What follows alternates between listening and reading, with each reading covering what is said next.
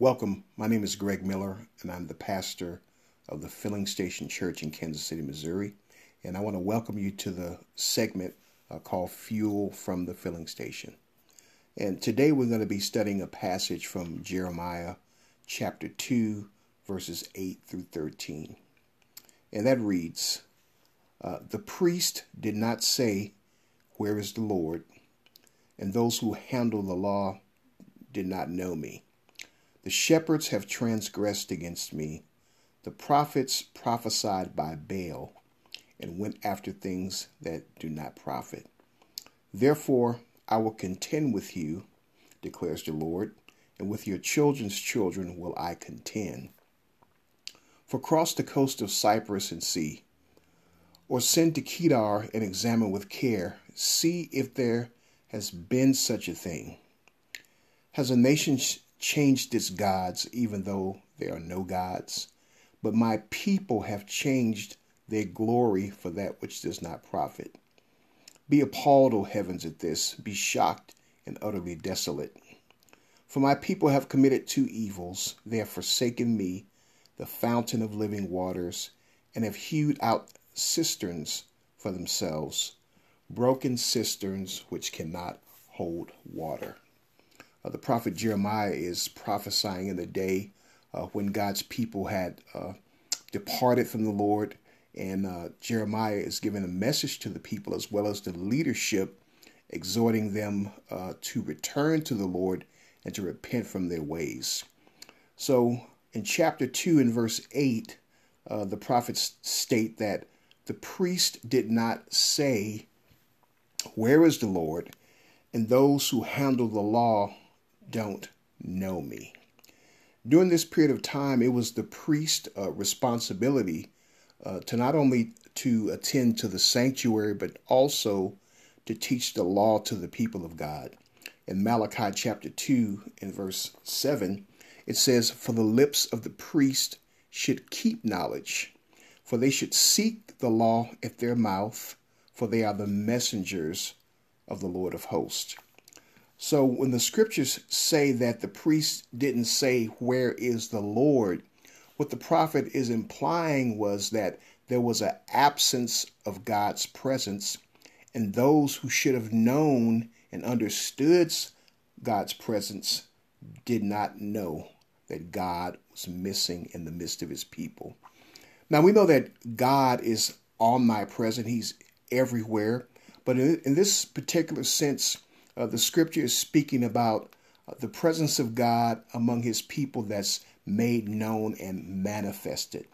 So again, the people uh, didn't understand that God was absent because the leaders didn't understand that God was absent. And so in Exodus chapter 33 and 14, Moses gives us some insight on how the people of God should value God's presence in Exodus 33 and 14.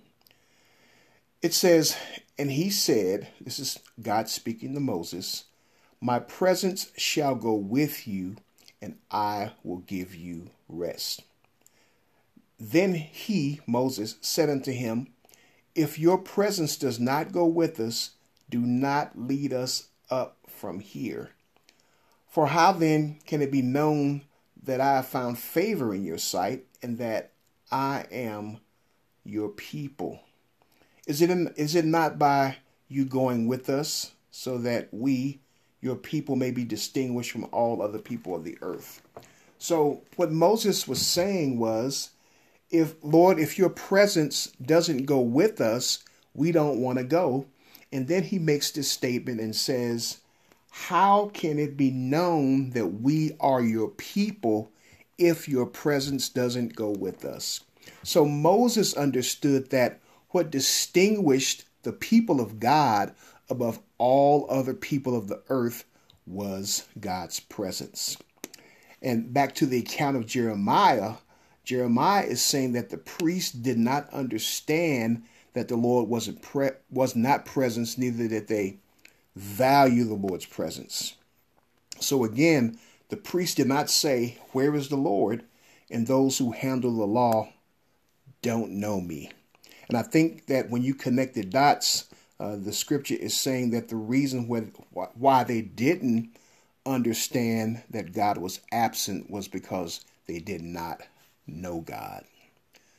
Then the latter part of uh, chapter 2 and verse 8 in Jeremiah, it says, The shepherds have transgressed against me, and the prophets have prophesied by Baal and went after things that did not profit.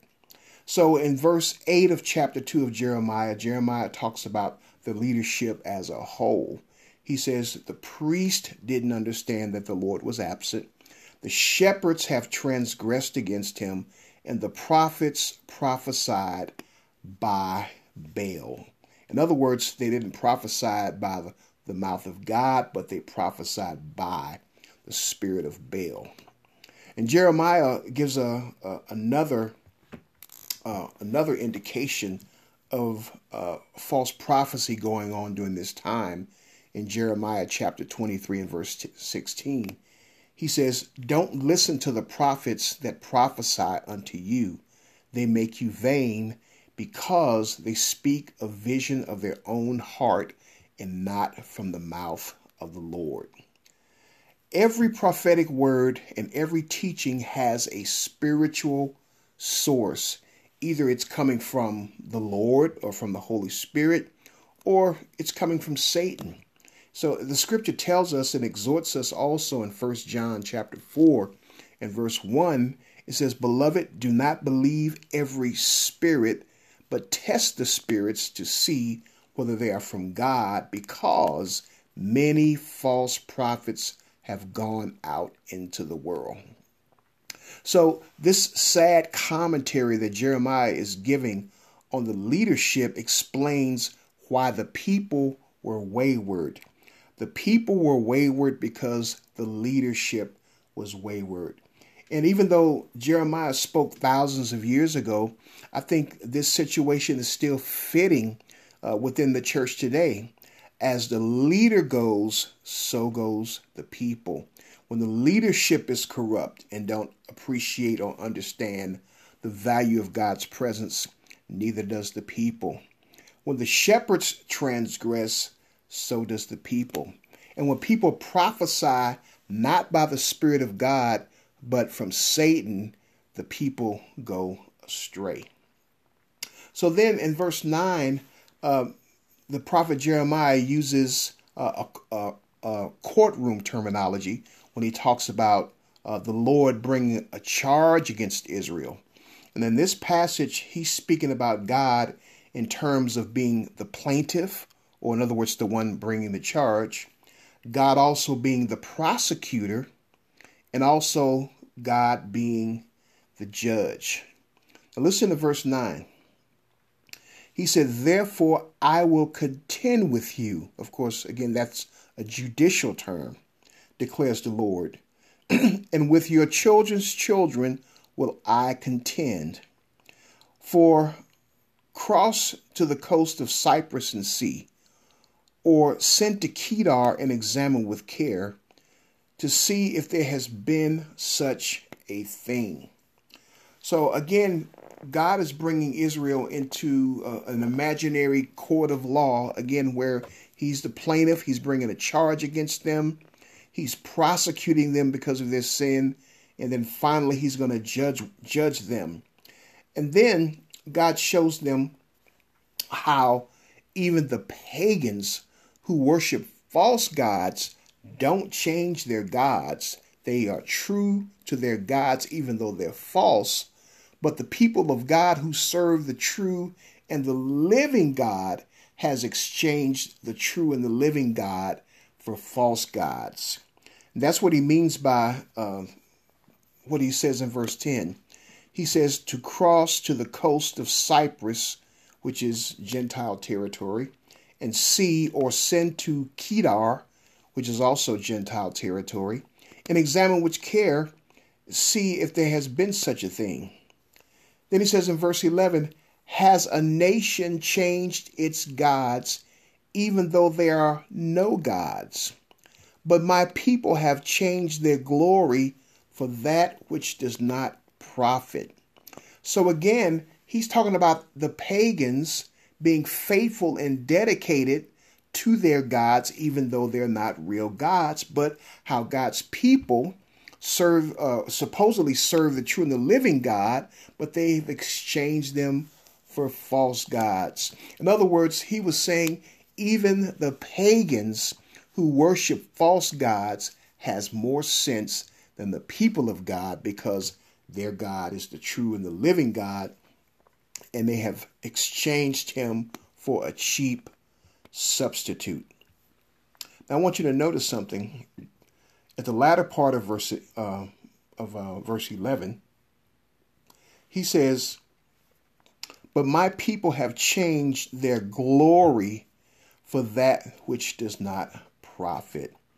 So he uses the, the, the Hebrew word glory is kabod, and it means weight, which speaks of uh, God's glory is the sum total of all who God is. Now, notice this. He said they have exchanged their glory or the weight, sum total of all who God is, to for that which profits nothing. In other words, the people of God, because of their idolatry, has given up everything, the glory and the weight, for nothing, that which does not profit. In Romans chapter 1 and verse 23, it says, For they exchanged the image of the glory of God and for an image made like unto corruptible man. And so Romans chapter 1 and verse 23 gives us the same picture. They exchanged God's glory for an idol that can profit them nothing. And then in verse 12, he continues with this courtroom language. He says, Be appalled, O heavens, at this, and be shocked, be utterly desolate, compares the Lord. Uh, I'm sorry, uh, declares the Lord. And so, in other words, uh, God is bringing the heavens and the earth into this imaginary courtroom drama. Again, God is the plaintiff, plaintiff, He's the prosecutor, and He's the judge. Now He's bringing in heaven and earth as a witness against God's people because of their sin. And so here is the charge that God brings against his people in verse 13. For my people have committed two evils. They have forsaken me, the fountain of living waters, and have hewed out cisterns for themselves, broken cisterns that can hold no water. A cistern is simply uh, something that that was created back during that time, a vessel uh, that was supposed to hold rainwater, but they wore out very quickly. And so again, God is showing how His people have substituted Him. He says, "I am the fountain of living waters." In other words, I am the only life source. In the same fashion that we cannot survive without water in a physical sense, we can't survive without God, the living water, in a spiritual sense. And then he said, You have hewed out for yourselves cisterns. In other words, cisterns are something that is man made, a man made system, a man made religion, a, a man made way of worshiping God. And he said, You've substituted that which is real for that which is not. And so God lays the charge upon his people and also commands them to repent. Well, today is not too much different from Jeremiah's day because we have people in leadership today that have led God's people astray. There have been there has been people in leadership today that has misrepresented God and has created a spirit of idolatry in the church through their falsehood and their false teaching. And even as God commanded them to repent during that time, He commands us to repent today. Well, I pray that you were challenged in this podcast. Uh, God is challenging us today and bringing us back to holiness. God is challenging the leadership today that the leadership should walk holy. And God is also commanding us to be loyal to the only one true and living God that we serve. Well, God bless you, and uh, I will be praying for you. I appreciate you taking time to listen to this podcast, and I will see you next time at Fuel from the Filling Station.